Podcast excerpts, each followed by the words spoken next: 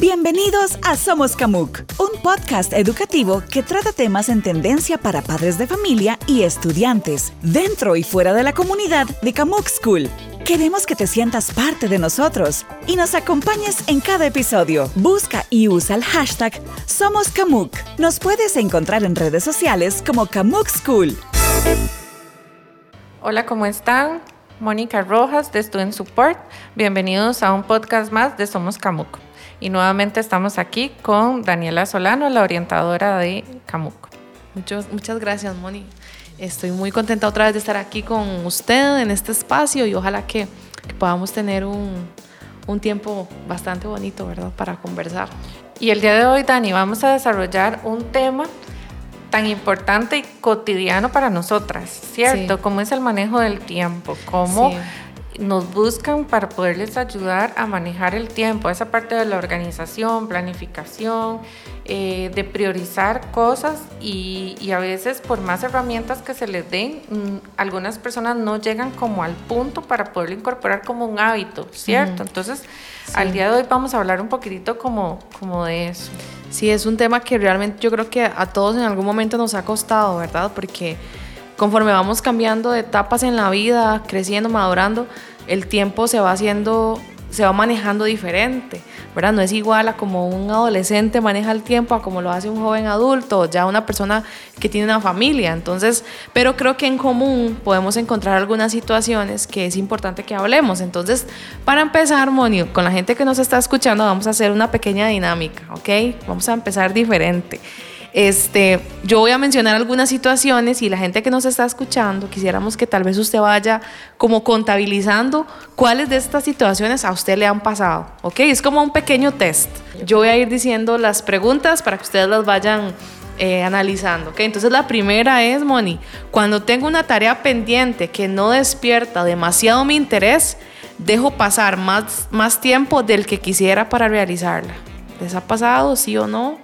Ustedes ahí las van contando. Esa es la primera. La siguiente, cuando tengo un conflicto o situación incómoda por resolver, me los acaban resolviendo terceras personas. ¿Les ha pasado? ¿Sí o no? Ok, la siguiente dice, cuando veo emails pendientes en la bandeja de entrada de mi correo, ahí se quedan hasta que algún día tenga tiempo de revisarlos.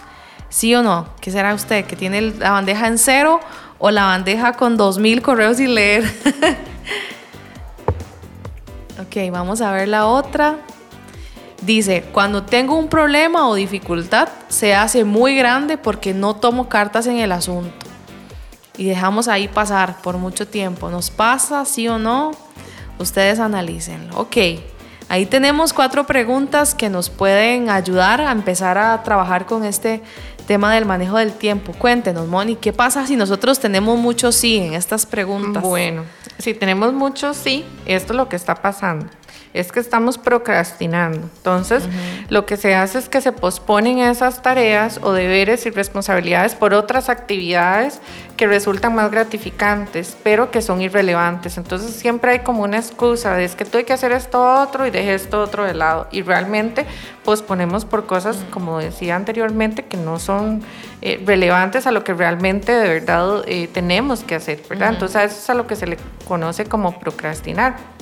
Y el procrastinar, Dani, tiene sus efectos definitivamente en todo sentido, en la parte de, nuestra salud mental y en nuestra salud física también, porque nos acostumbramos a evadir la responsabilidad. Y si fuese que nada más la evadimos y ya pasó y no pasó a más, pero no, eso nos lleva a un pensamiento, a una carga emocional, hasta puede ser, digamos, que, que, no tengamos que entregar algún proyecto, no se hizo, y entonces se nos haga esa bola de nieve mucho más grande y tengamos esas consecuencias, digamos, no tan favorables eh, para nosotros. Creamos dependencia o adicciones a esas actividades como por ejemplo incluimos videojuegos, las redes sociales, eh, televisión, Netflix o cualquier, digamos, eh, que tenga que ver con la parte eh, social y también actividades, digamos, como otras que, incluyamos que para nosotros son habituales en nuestra vida, como ir a hacer ejercicio, o ir a tomar café, o ir al cine, o otras cosas, y posponemos este, lo que realmente, ¿verdad?, tenemos que hacer. eh, relacionamos lo que debemos hacer con algo que es incómodo. Entonces nos genera como, uy, qué pereza, o que, lo hago más tarde y, definitivamente lo, lo olvidamos.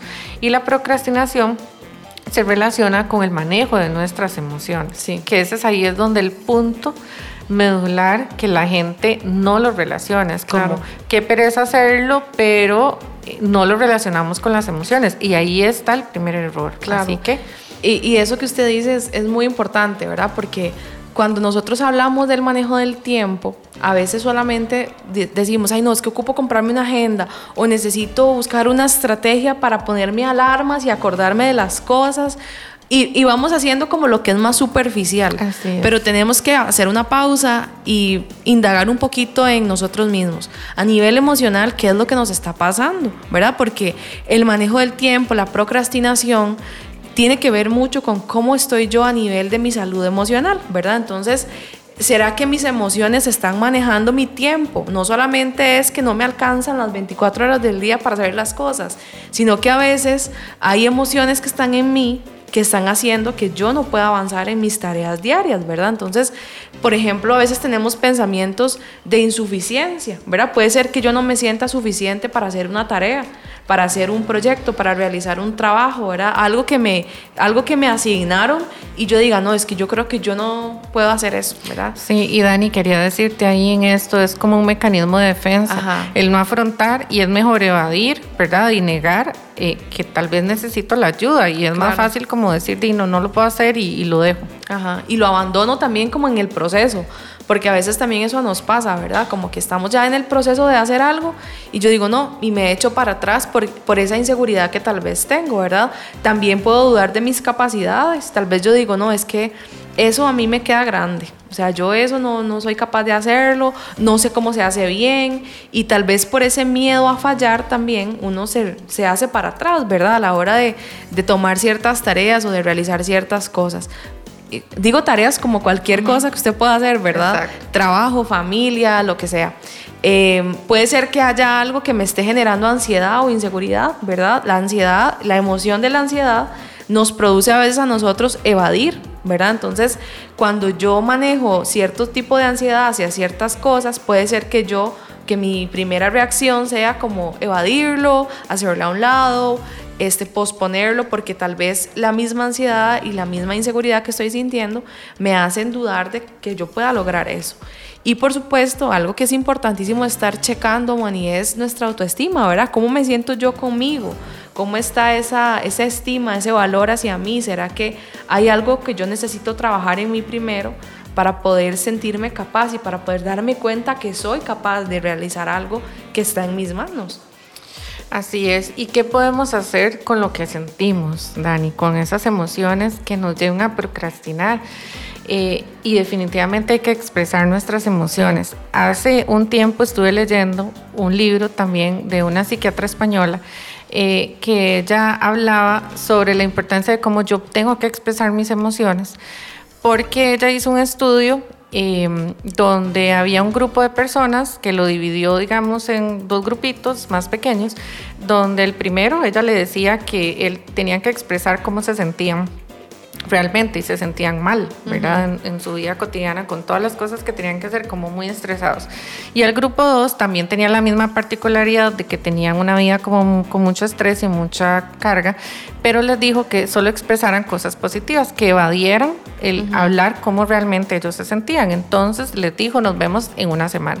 En una semana ella los vuelve a traer al, al consultorio de ella. El grupo 1, el que solo expresaba cómo se sentía, se empezó a sentir peor de cómo habían empezado. Y el grupo 2, que solo hablaba de cosas positivas, se empezó a sentir mucho mejor. Pero ella dijo, mm, esto no está bien porque están expresando, uno, realmente cómo se sienten eh, y cómo podía ser que ellos se sintieran cada vez peor cuando estaban expresando cómo se sentían. Y el grupo que no expresaba realmente lo que se sentía, sino que solo cosas buenas, cómo se estaba sintiendo mejor. Ella decía que no le calzaba. Entonces dice, veámonos en tres semanas más. Entonces al mes de haber empezado el estudio, ella ve como el grupo uno, a pesar de que expresaba cómo se sentía, se sentía maravilloso después, porque estaba sacando de una u otra manera todas esas emociones que tenía y pensamientos y sentimientos del cómo no se sentía bien y cómo podía compartirlo con otras personas y otras personas también darle algún aporte para poder mejorar. Y como el grupo 2 que expresaba todas esas cosas eh, positivas y evadía el tema, se, se, sintió peor de como había empezado. Entonces vea la necesidad de que nosotros tenemos que expresar, y hay estudios que lo dicen científicamente, que hay que hacerlo. Sí. Y acá, digamos, con esto, Dani, es no cargar también con emociones que no nos corresponden a nosotros. A veces somos demasiado empáticos con cosas que no nos corresponden. Por ejemplo, si alguien pasó una situación en especial, sí es importante dar apoyo y ser empático, escucha y presencia, pero no hacerlos míos también, porque eso genera eh, un impacto en mis emociones y me ayuda también a no ser un proactivo y favorece lamentablemente a la procrastinación. Por ejemplo, también este, el expresarnos adecuadamente, porque no es solamente como soltar lo que sentimos de una manera, ¿verdad? De, de una comunicación eh, agresiva, sino más bien asertiva para que podamos, digamos, tener el control de ello. El equivocarse no es malo, Dani. También nosotros podemos aprender de nuestros errores. Ahí quiero tal vez decir algo, Moni, porque yo creo que el, el tema de equivocarnos o del el error es algo que lo hemos visto siempre como negativo, ¿verdad? Como de que siempre hay como un castigo, una consecuencia negativa por equivocarse. Y también yo creo que tenemos como que tener la perspectiva de que equivocarnos a veces nos permite a nosotros aprender y mejorar, ¿verdad? No es una justificación para los errores porque nosotros siempre tenemos que buscar ser mejores en todo lo que hacemos. Pero sí creo que eh, equivocarse, digamos, es parte de los procesos de aprendizaje de la vida, ¿verdad? En el trabajo, en el estudio, hasta siendo papá, siendo mamá, ¿verdad? ¿Cuántas veces no se equivoca uno como ser humano en las diferentes situaciones de la vida?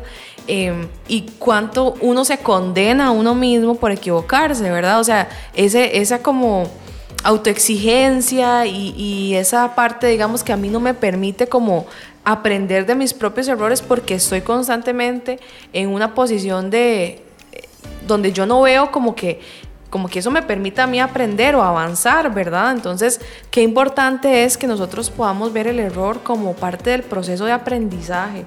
No solamente es como, ay, me equivoqué y ya me doy por vencido, no, si no me equivoqué y que voy a mejorar a través de ese, de ese error que cometí, ¿verdad? Eso es importante.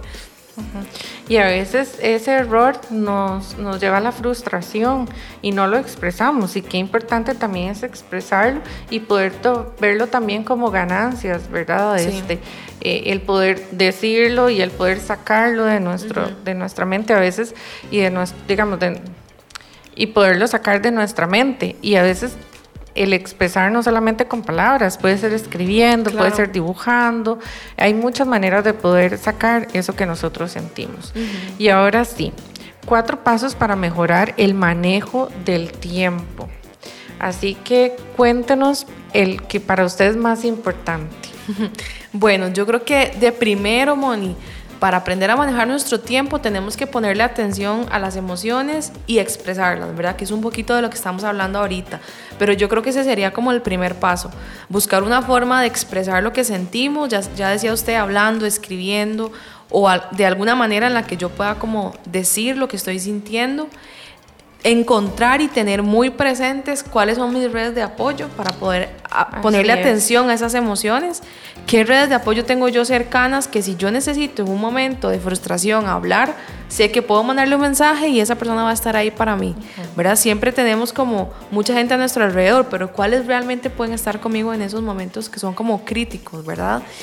Y quitar de nuestra mente frases como el no puedo, no sé, no soy capaz, no me va a salir, esto no es para mí, porque todas esas frases ya de por sí como que nos predisponen, ¿verdad? A la hora de hacer algo. Entonces, cuando estamos hablando de postergar o procrastinar, eh, nuestra mente juega un papel muy importante, ¿verdad? Entonces, tenemos que cambiar esas frases por frases más eh, positivas, más eh, que sean como más que nos empoderen, ¿verdad? A la hora de realizar una tarea. Así es, y esto que dices, Dani, de, de quitarnos esas frases, recordemos que el cerebro no sabe distinguir entre lo que es verdad y lo que es mentira. Entonces, si yo le digo, no puedo, no lo voy a lograr, el cerebro realmente así lo cree y así es como actúa. Entonces, qué importante es tener ese diálogo interno positivo. Otro que para mí es súper importante y que Dani también lo menciona ahora con las listas es planificar y apuntar los pendientes que yo tengo. Usar un calendario digital, un planificador físico, como le quede mejor a la persona donde puede ir llevando todo el control de todas esas cosas que tiene que entregar. Yo siempre digo, empiece apuntando los cumpleaños, empieza apuntando esos eh, paseos o esas cosas bonitas que, que, que, usted, digamos, le van a liberar esa hormona, la oxitocina, y después usted vaya apuntando todos esos otros pendientes que tal vez a veces le generan alguna emoción como ahí, ¿verdad? No, no tan eh, fluida eh, pero al ver uno otras cosas que a uno también le gustan, eso es importante. Hacer lista de pendientes semanales o diarias, dependiendo de cómo a la persona le quede mejor. Plantearse los objetivos donde priorice las asignaciones más prontas a entregar, o sea, qué tiene pendiente y empezar por ahí. Y este tener en cuenta siempre, como decía anteriormente, apuntar también todas esas actividades de ocio, ¿verdad? Porque eso nos va a ayudar, obviamente, a, también usar el planificador y, y, anotar hasta incluso, Ani, si uno va a un paseo, no sé, un picnic, ¿qué voy a llevar? ¿Verdad? ¿Qué van comida, con quién y así. Eso es súper importante porque cuando yo logro, digamos, como tener, estar pendiente de mis cosas por hacer, mis, mis actividades de ocio, de recreación se disfrutan más, ¿verdad? Porque voy tranquilo, porque ya cumplí con mis trabajos, mis cosas, mis proyectos. O sea, voy como disfrutando realmente ese tiempo porque no, no estoy pendiente de que, ay, mira, tengo que hacer esto y el otro. Entonces, qué importante es eso también como tomarlo en cuenta, ¿verdad? Este, y esto es parte también de hacerlo un hábito en nuestra vida. O sea, no, no podemos pensar de que si a mí me cuesta el manejo del tiempo, ¿verdad? Que después de escuchar este podcast yo me hice un experto ya, ¿verdad? Tengo que empezar a practicarlo porque si no, nunca se me va a hacer un hábito, ¿verdad? Entonces, se dice, ¿verdad? Que para iniciar un hábito este, se necesitan de 21 días, ¿verdad? Entonces, ocupamos iniciar 21 días primero como practicándolo, luego otros 21 días para que se haga regular en nuestra vida y 21 días más para que nos acostumbremos, ¿verdad? Y lo hagamos de forma ya natural, como que sea parte de nosotros. Entonces, plantearnos metas de 21 días, eso sería como lo ideal, ¿verdad? Entonces, por ejemplo, que en los próximos 21 días voy a tratar de todos los días anotar mis tareas en un calendario. Ese sería mi primer paso, ¿verdad? O sea, que yo en 21 días, todos los días pueda apuntar en un calendario. ¿verdad? Esa es parte de convertirlo en un hábito. Eh, cuando hacemos las metas así por, por espacios de tiempo, creo que es más fácil lograrlo. Este, y la planificación es algo que debe ser parte de nuestra rutina, ¿verdad? Hasta en lo económico, en la parte financiera también es importante la planificación, ¿verdad? Entonces, eh, creo que eso es importantísimo para poder aprender a manejar mejor nuestro tiempo. Así es, y el pedir ayuda cuando no puedo hacer algo. Definitivamente hay que pedirle ayuda a las otras personas para de verdad dejar de procrastinar y poner excusas, Dani, que es lo más importante. Claro. Y yo creo, Moni, que ya para ir cerrando, eh, hay cuatro cosas súper importantes que nosotros necesitamos para poder tener un buen manejo del tiempo. Lo primero es una actitud de madurez ante esto, ¿verdad? No tomarlo como algo, ay, ahí después lo haré en algún momento, sino como que yo pueda realmente tener una actitud positiva, madura ante, ante mi tiempo, que es tan valioso. La otra cosa es el compromiso personal, porque el compromiso no es con nadie más que con nosotros mismos, ¿verdad?